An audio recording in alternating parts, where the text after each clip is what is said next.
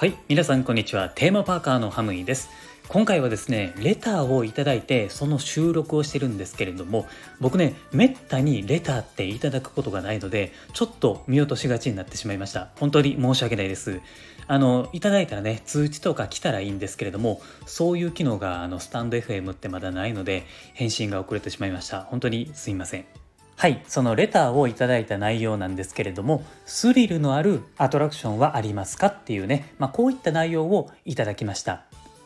以前に僕がね、上手の内容についてお話しした回があってですね、そこから送っていただいてるので、えー、ユニバーサル・スタジオ・ジャパンに限って、えー、お話をしようかなと思います。そして僕が実際に乗ったアトラクションでお伝えできればなというふうに思います。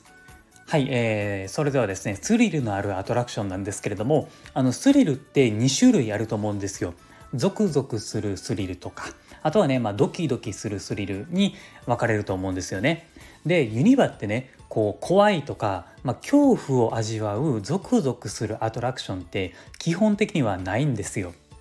ハロウィンの期間に、まあそういうね、怖いアトラクションが出てくるんですけれども、これもね、大体1ヶ月半ぐらいしか、えー、実施されないんですよね。で、しかも内容も毎回違うんですよ。だから、えー、体験できるのって必然的にドキドキするアトラクションになるんですよね。そこで僕が思うあのスリルのねあるアトラクションというのは3つ挙げるとするとまず1つ目がですねハリウッド・ドリーム・ザ・ライド2つ目がジュラシック・パーク・ザ・ライドそして3つ目がですね、ハリー・ポッターフォービルン・ジャーニーですね。まずね、このハリウッド・ドリーム・ザ・ライドなんですけれども、これはね、もう見た目以上に怖いですね。スリル満点なんですよ。あの、浮遊感が何回もあって、体がね、ふわふわするんですよね。そして傾斜角度がですね最大50度もあるのでもうねなんかこう真下に落ちるような感じを味わうんですよ。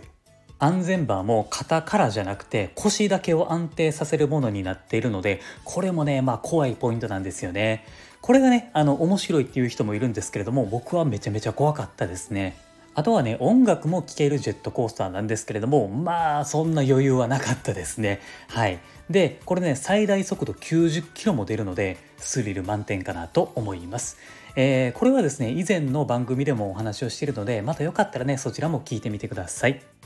はい、えー、ではですね、2つ目のジュラシック・パーク・ザ・ライドですね。もうこれはね、開園当初からあるアトラクションで、爆発的なスリルがあるんじゃないかなと思うんですよ。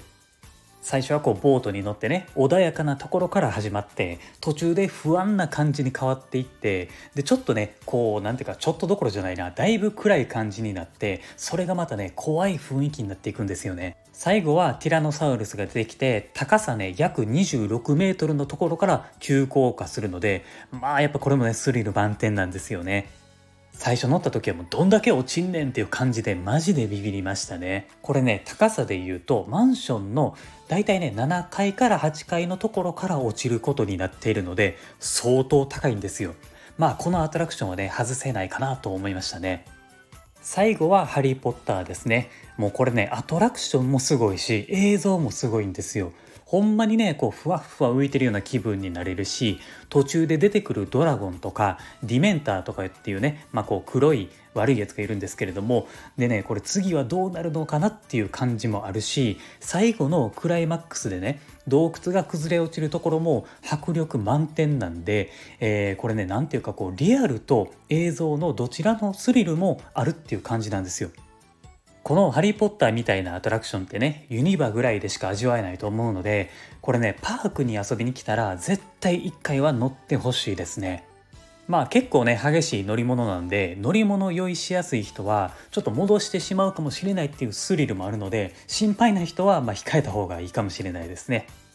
はい。ということで、以上が僕が思うですね、ユニバでスリルのあるアトラクションというのを紹介させていただきました。えー、こんな感じでですね、伝わりましたでしょうかね。もしユニバに行った時はですね、今日お話ししたアトラクションは乗ってみてください。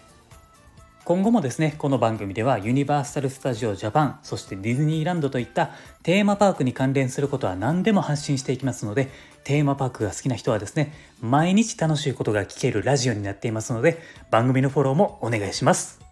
そして僕は Twitter もやっていますので、えー、こちらをですね、フォローしていただくと、配信を聞き逃し防止にもなったり、テーマパーカーたちと仲良くなりたいと思っていますので、ぜひね、Twitter の方もフォローをお願いします。